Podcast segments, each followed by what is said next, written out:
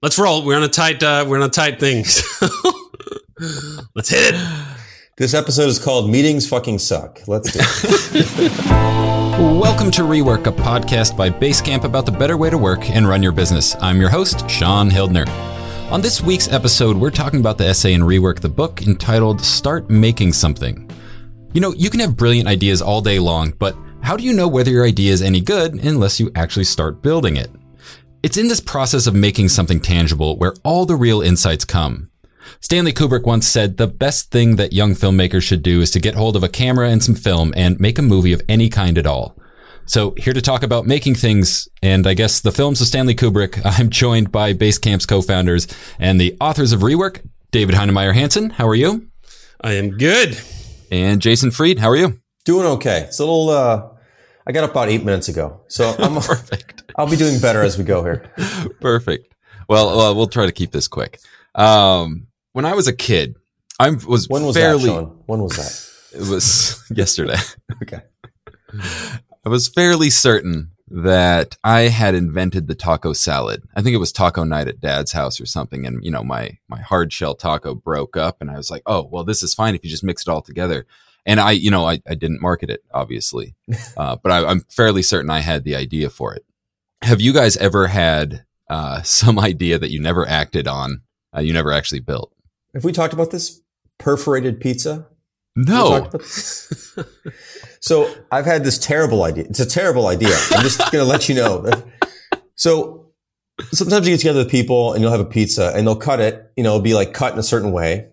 And some people want a lot and some people want just a little. And I was thinking if you were to perforate the pizza every 10 degrees, you'd have 36 tiny slices, or you could like tear bigger slices for yourself.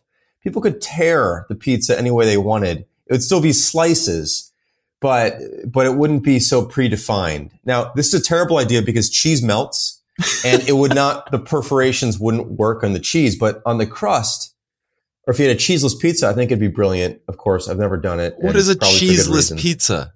I think they may call that a flatbread. Is that Oh, sure. what that's ultimately called?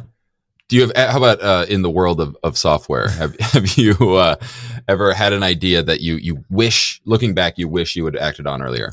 I mean, there's ideas we've started that we like that petered out. Mhm. Um, in fact, a number of them were actually precursors to Hey.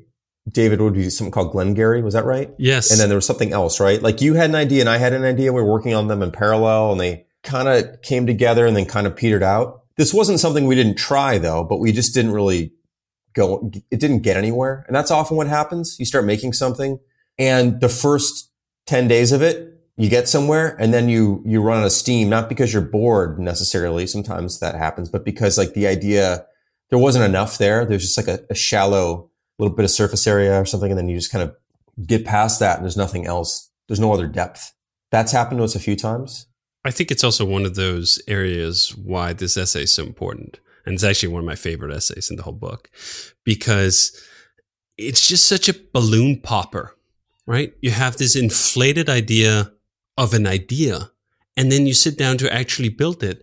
And the good ideas, you can't let go. You just, you just keep going. I think once we hit it with the angle for Hey, I was just like so focused on building this thing and I couldn't let it go. And I've had so many other ideas over the years where I'm like, I'm really excited about the idea. And then I sit down and start building on it. And like, I kind of lose patience after a week or two because it wasn't actually as interesting as I thought or I hoped it would be. And that's how the balloon pops, which is what's so useful here that it's a needle to pop all the balloons that you shouldn't be wasting your time on and that those balloons need to be popped so that they don't keep occupying a place in your mind. That's the problem with unexplored ideas, perhaps like that pizza idea, right? Like you have this idea, and I've had this in with a bunch of different technologies where I'm like, oh, I really want to do something with that. And then years have just gone on where I haven't tried, I haven't tried to pop it. So these ideas continue to live in my brain and take up room, take up space, take up aspirations and ambitions that I could plow into something that actually mattered that I was going to build.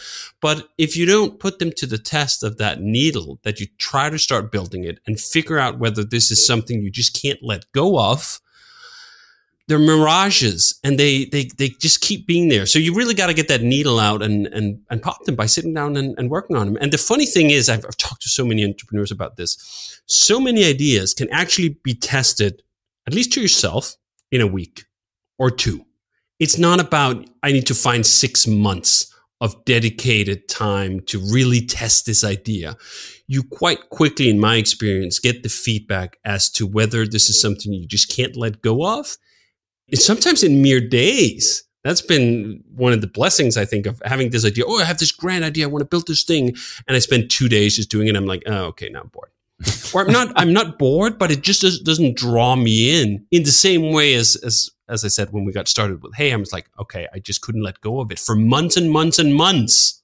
And that's the stamina that you need because if already when you start out, you kind of have to push yourself through the first two weeks, how the hell are you going to make it for two years? Right. Yeah, this is really, you know, actually what our first book is all about called Getting Real, uh, which predates rework, which is like, you just got to get real. You got to make the thing you like that whole book is about this one essay, kind of, you know, because there's nothing that gives you a, a, better answer than slamming directly into reality with something. Now, sometimes you have to wander around for a while until you really find it, but it's, that's, I think what David's getting at is like, if you feel like you found it and you're still not interested in it, then you got to stop. But sometimes you wander around and it still holds your interest because you know there's something there you just can't quite grab, but it's there and you get there and then you break through that but yeah, if, if after a week or two or three or whatever, you just like lose interest in it, getting real was, was the reason why you needed to do that. And that tells you the truth more than anything else. And I think it's just a, the danger here is that you fall in love with the fantasy. And when you fall in love with that fantasy, it's almost like for some people I've talked to, they're afraid to test it because they've had this idea in their head for years sometimes. And the problem is, as soon as you test it, you might find out, well, you'll probably find out it wasn't a good idea. You thought it was this great idea and then you start testing it by actually building it out and making it real and you realize that idea you thought was so damn brilliant actually totally sucks. And that is i think quite difficult for a lot of people. Once they become married to this idea because they ruminate on it and they go around like oh this is the big thing that's going to really probably not.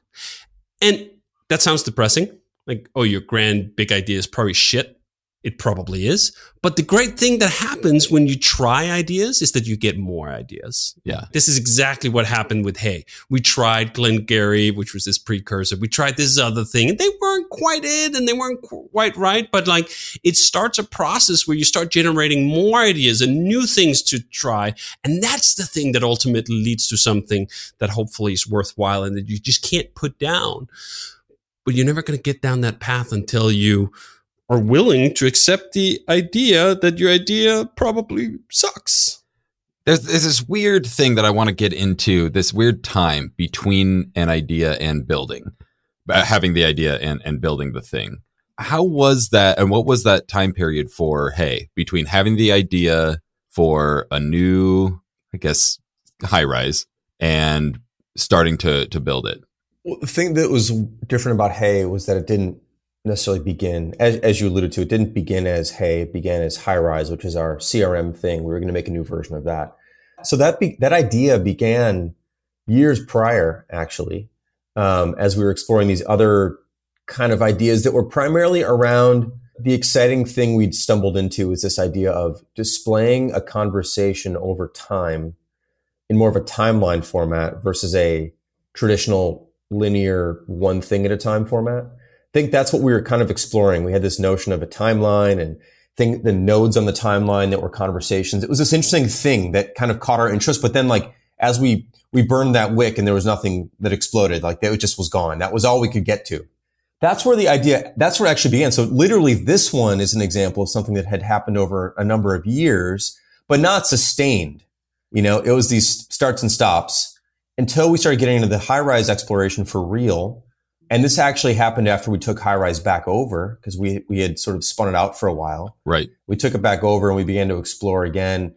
And, um, you know, I don't, I don't remember the, the gap in time between deciding to do it and running into something good, but there was, there was a few weeks where we were getting somewhere good. I remember. And what was exciting about it was that again, we, we went back to this timeline idea and sometimes you need to like revisit an idea because the idea was good, but the execution was not, or you didn't have any more depth at the time, but now you find something else. Well, how far into the execution had you gotten before realizing, oh, this is a thing. This is Well, something that can work. Yeah, I- I'll say this too before I get into that. Uh-huh. Which is, I mean, the answers didn't really know, but but but I don't know. The, these these early explorations are are fragile things because it is easy to wipe them off the map quickly if you can't get anywhere immediately. You've got to still have a feeling that there's something there.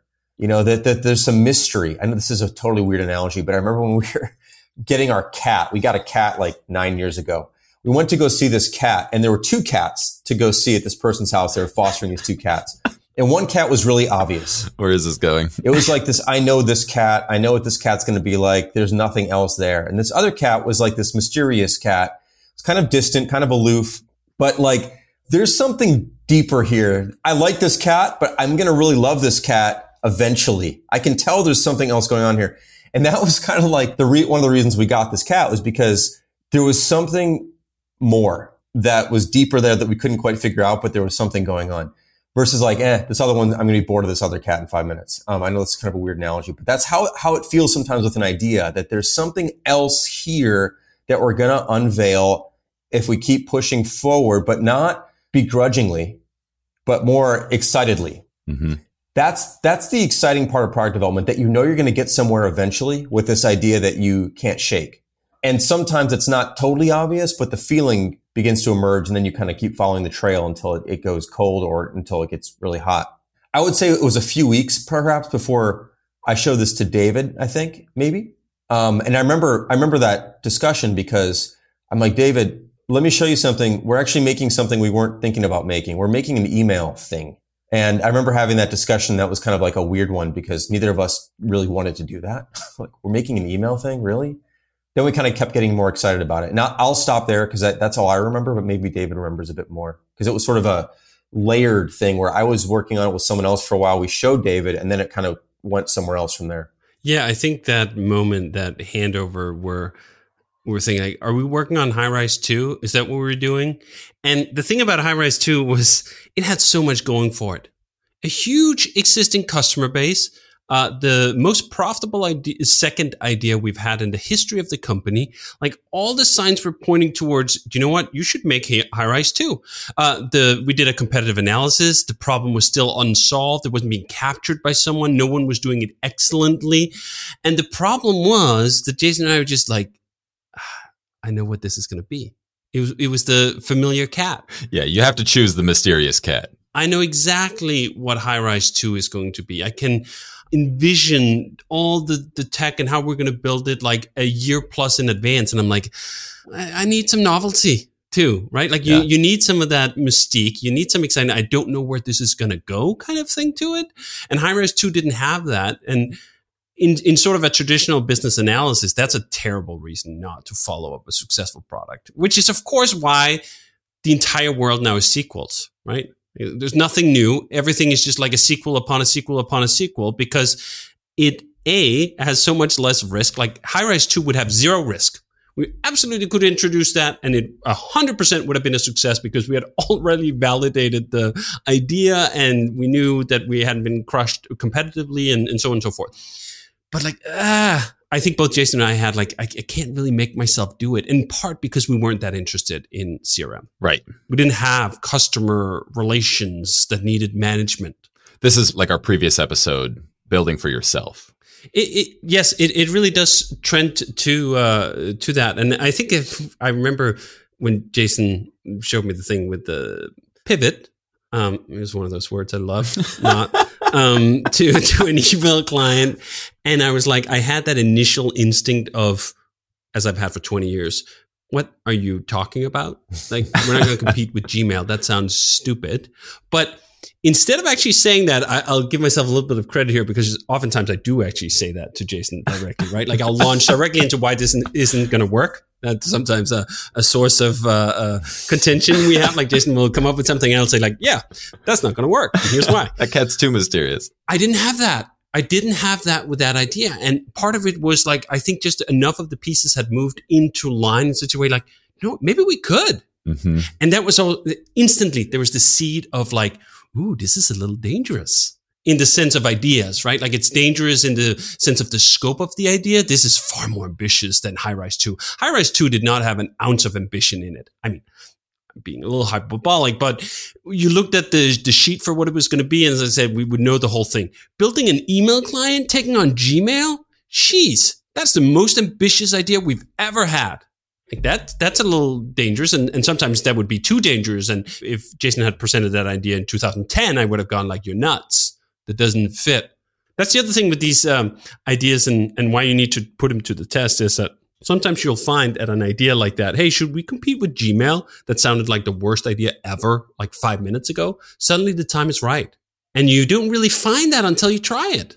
Yeah. So you, you had started building a thing so I, I guess uh, a way to rephrase this would be if Jason came to you and said, "Hey, I have this idea to make an email service," you would have said no. But you had gone so far into building a thing that it made sense in an abstract, yes. What's what's funny is that that initial design idea, the interesting chart, we didn't actually ship it. this is the other thing that's uh, great about ideas, right? Like that idea pushed something forward because it had the visual interest. No, it didn't actually end up being the thing that moved it forward, but there was something real there. If Jason had just come with like five paragraphs, hey, here's why I think we should take on Gmail because I have ideas, blah, blah, blah. I'd been like, that sounds dumb. But that wasn't how it, it came with like, hey, we built something this is kind of interesting. Let me show you. And that sparks the imagination in a way where you disarm the normal logical stale approach of like how you evaluate it. Yeah. Which is, I think also why getting real, going back to that book is so much about putting pen to paper. Mm-hmm.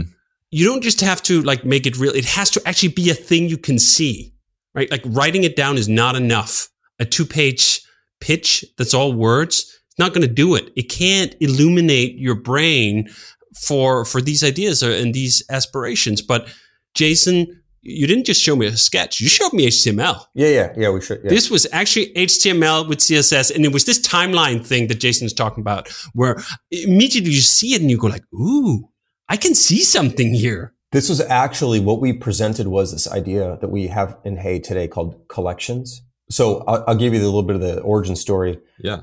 Andrea was looking into getting life insurance for the company. I think that whole process was something like, I'm getting the number wrong, but 50 to 60 separate emails across six different threads with a bunch of different people. Because this is how it goes. You reach out to the health ins- or the life insurance company, you talk to a salesperson, they then kind of hand you off to some other person that hands you off to some other person. And you've got this, this story of multiple email threads and conversations. And then she was going to go on maternity leave. And so she needed me to like take over or be aware of what was happening. And the way you typically do this with email is you forward a bunch of threads. It's easy for anyone to forward the threads, but the recipient is left holding the bag because they have this horribly indented, quoted collection of gibberish that you have to read like from the bottom up, from right to left. It, the whole thing's a mess. And it was not just one thread, it was multiple threads with multiple people. We go, there's got to be a better way to present complicated, complex conversations, which is what email often is when, when it, it's beyond just, you know, a couple back and forths. So that was originally what we presented. And in that idea were a bunch of other ideas about how to display emails differently, how to actually, we didn't run with this, but how to annotate threads. We had this idea called a mark a moment where you could actually inject some notes.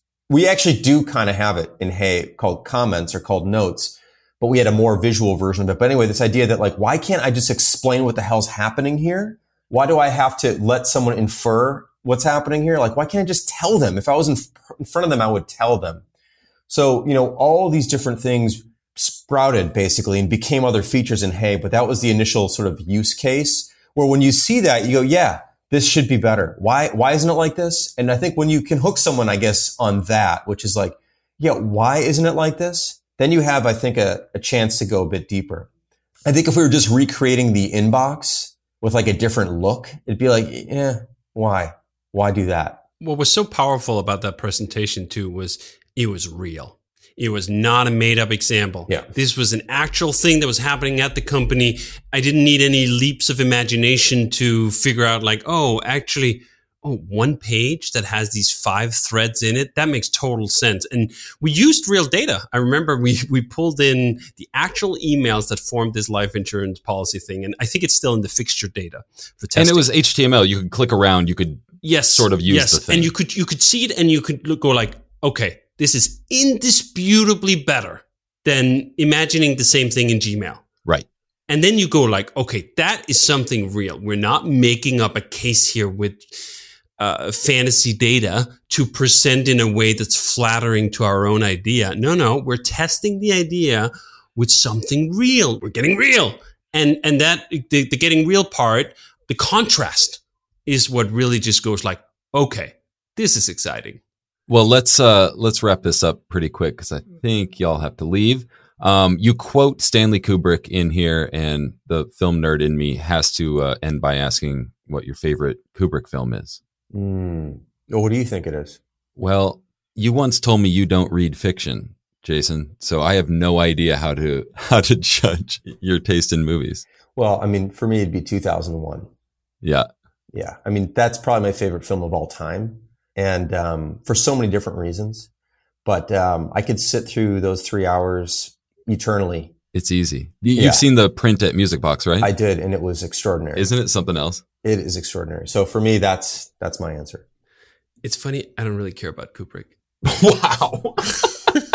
this is going to be the most controversial episode now. it's just like that's not in my pantheon of movies that have made an impression on me. He doesn't feature, um, and that's one of the things I love about some of these quotes. Right? Like it just that's a great quote. I don't I don't care if you just oh, if all you made was B movies or whatever, it would still be a great quote. You don't have to be Kubrick for that quote to resonate. Well, fantastic. Uh, I think that is a fantastic place to end. Thank you both for joining me on Rework. I will see you next week where we're discussing No Time is No Excuse. So you have to come back for the next one. I don't want to hear any more. It's too early. It's too late. No time is no excuse. Actually, uh, sorry, I have to. I have to make an amendment here. I, I somehow it slipped my mind that Kubrick made The Shining. Ah, yes. Um, so I take it all back. Kubrick is amazing because The Shining is actually one of my favorite movies of all time, and I really now I want to watch The Shining.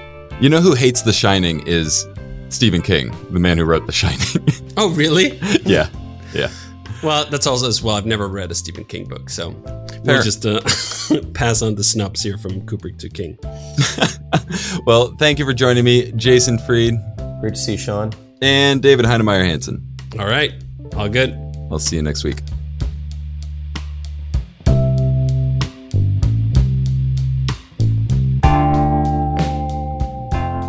Rework is a production of Basecamp. Our theme music is by Clipart. Why not head over to rework.fm where you can find show notes and transcripts for this and every episode of Rework. We're also on Twitter at Rework Podcast. If you have any comments about the show or questions for Jason or David, leave us a voicemail at 708 628 7850, or better yet, record a voice memo on your phone and email it in to hello at rework.fm.